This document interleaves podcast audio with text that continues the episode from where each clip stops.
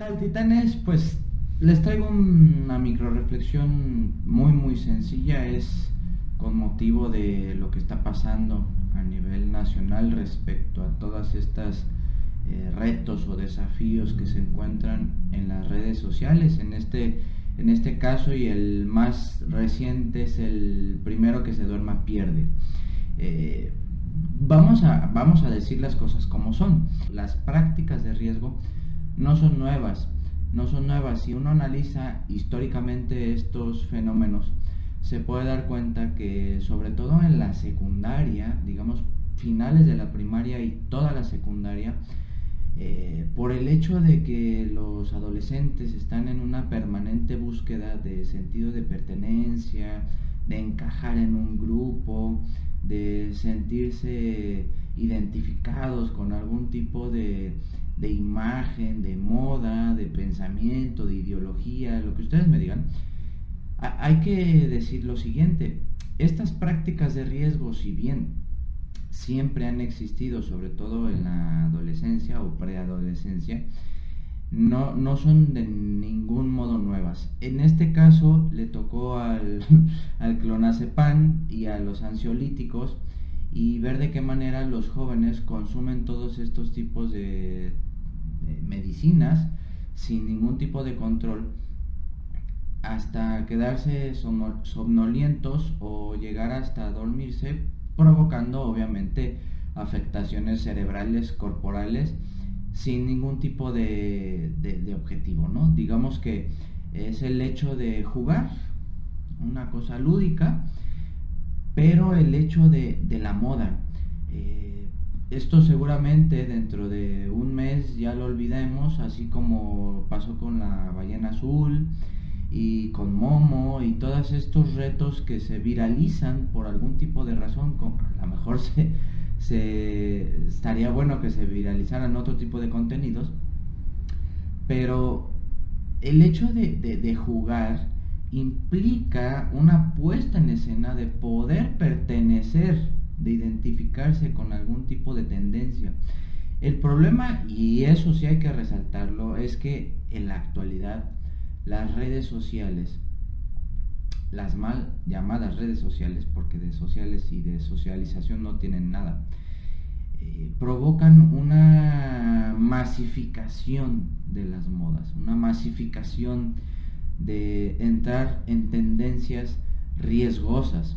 Ahora, eh, pues el problema no solamente es el adolescente, claro que, que el adolescente es parte del problema, pero si uno analiza eh, multidimensionalmente o multifactorialmente, uno puede llegar a la conclusión de que tanto familias desgarradas, tanto instituciones educativas en crisis, eh, formas de vincularse con sus hijos, eh, tiempos de calidad, tiempos educativos de calidad, entre familia están desapareciendo, por no decir que ya desaparecieron, ya están en crisis. Y las instituciones educativas están lejos de educar a los adolescentes. Realmente no importa, no interesa mucho educar a los adolescentes. El problema está que el acceso que los adolescentes y niños, ya ni se diga de los niños, tienen a este tipo de dispositivos y la facilidad con que acceden a cierto tipo de contenido, pues obviamente eh, masifican, pero también profundizan en el problema, pero también eh, vuelven más complicado el control de la conducta que debe tener un adolescente y un niño o niña. Ese es un, un, gran problema. Las prácticas de riesgo siempre han existido, desde el coding, hasta cuando en mi época nos hacían así en la, en la muñeca o en la mano, hasta que llegaba a sangrar, por decirlo así. Digamos que yo aquí tengo una, una cicatriz, pero bueno, fue como también un poco eh, la vida escolar en la que se puso de moda por alguna razón ese tipo de prácticas que si bien uno dice pues, un rasponcito aquí, ¿no? No tiene mucho eh, afectación corporal, pero es un daño, es un daño en el cuerpo. Han ido incrementando los riesgos dramáticamente, a tal punto de tomar pastillas y a tal punto del suicidio. Este video, ¿con qué objetivo lo estoy haciendo? Pues en alertar, en, contribuir en la denuncia de que los padres realmente son los culpables. Los padres, ya no le voy a decir de familia, las personas que deciden tener hijos, lo tienen, los tienen sin planificación de ningún tipo, sin ningún tipo de plataforma educativa desde la cual van a enseñarle a sus hijos ciertas cosas, tienen, tienen hijos por soledad, entonces bien, los hijos vienen a cumplir un ratito cierto tipo de vinculación hasta que empiezan a crecer los hijos y crecen los desapegos. Entonces tenemos adolescentes totalmente desamparados familiarmente, excepto, excepto, y aquí está la clave, desde el punto de vista económico, ¿no? Porque si uno analiza, dice, ¿quién le compró el celular, el dispositivo tecnológico a ese adolescente eh, víctima y presa de las tendencias en TikTok? Pues los padres, ¿no? Y los padres, como sea, con tal de desentenderse de la educación de sus hijos, pues les dan, así como nosotros nos daban un dulce, bueno, aquí les dan todo un mundo, que es un, celular, y eso evidentemente va desgarrando, ya no digamos la educación, sino el entendimiento del sentido común familiar. Entonces, el valor de la familia, si en algún momento tuvo sentido, se viene a, degradarse a tal punto de que va a desaparecer es una reflexión muy importante que hay que hacer respecto a la dimensión familiar.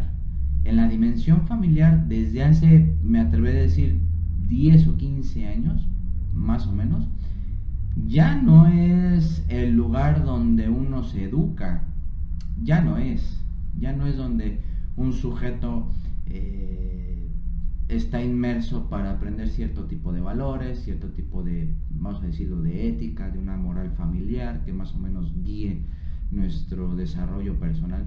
Ya no lo es. Ya ahorita lo que guía moralmente y éticamente, por decirlo así, con muchas pinzas, es, es la tecnología, son los dispositivos celulares, son, son los teléfonos inteligentes, que de inteligentes no tienen nada, porque los adolescentes, los niños, desde los tres años ya están siendo expuestos a este tipo de fenómenos y se encuentran de todo, desde cómo, modifican un auto hasta eh, mujeres, hombres o lo que sea bailando sensualmente para obtener likes.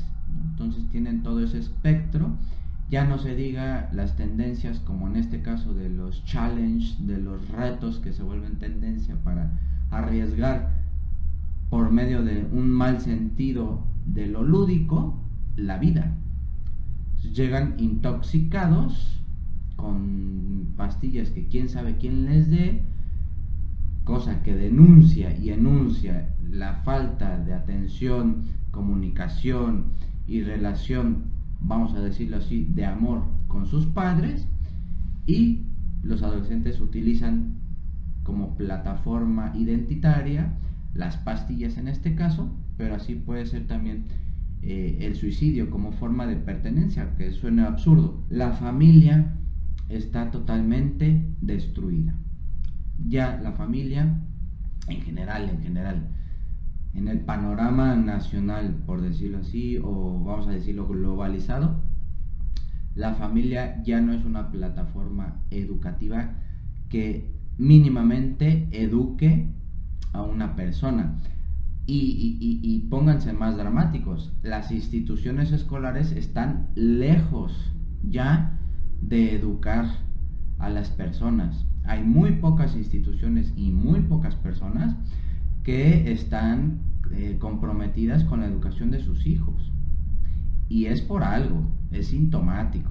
E, es, es interesante pensar que las familias y los padres, ya sea por falta de tiempo, porque tienen que trabajar los dos, porque están pagando la pantalla que compraron en Electra en paguitos chiquitos durante 17 mil años, incluyendo el celular, incluyendo la cama donde se duerme el, adolescente, la pantalla que utiliza el adolescente, la videoconsola que utiliza el adolescente, eh, en fin, que ya la escuela es lo que menos importa. Entonces uno, uno podría pensar, uno podría pensar, ¿qué tiene todavía la escuela que hace que todavía la familia lleve o inscriba a sus hijos a la escuela?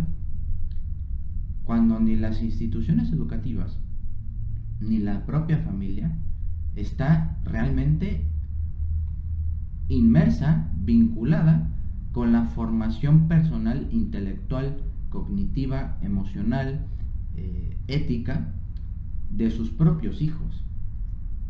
Entonces, hay que llevar a esta cosa que se llama hijo a la escuela, que no sé por qué, pero hay que llevarla.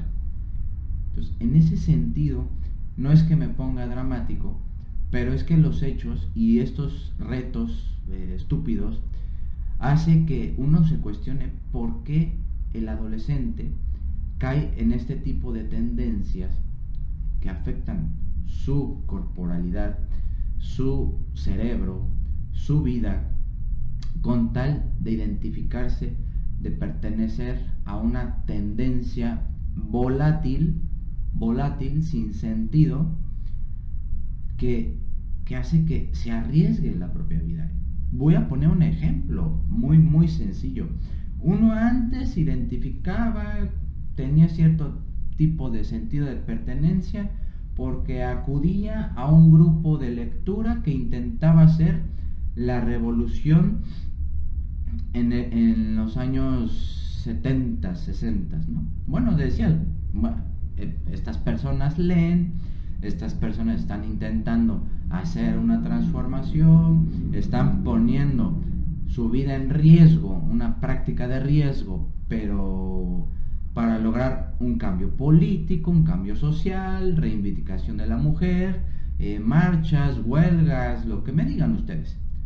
Pero aquí estos tarados, estos adolescentes tarados, no porque ellos sean tarados, sino porque los papás están desahuciados y la familia está desahuciada, se convierten en unos zombies totalmente embrutecidos por la tecnología que hace que lejos de importarles si su hijo se puede convertir en un genio o puede desarrollar una, habilidad increíble para eh, escribir poemas o concursar en en retos, en desafíos de matemáticas a nivel nacional, no. El adolescente dice, me empastillo, lo de lo único que se trata es de no dormirse y gano. ¿Qué gano? No sé. La aprobación del grupo igualmente estúpido y ya. Nos aplaudimos, nos hacemos populares en TikTok, obtenemos likes, nuestro cerebro cada día se funde más, ¿no?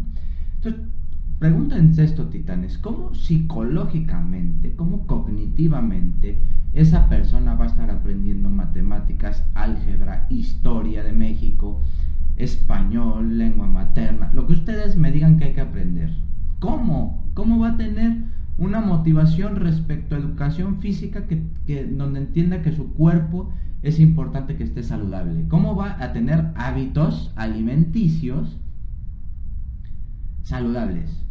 Si lo que quiere es dañarse y vivir todo el tiempo conectado, ¿cómo? Ese tipo de preguntas.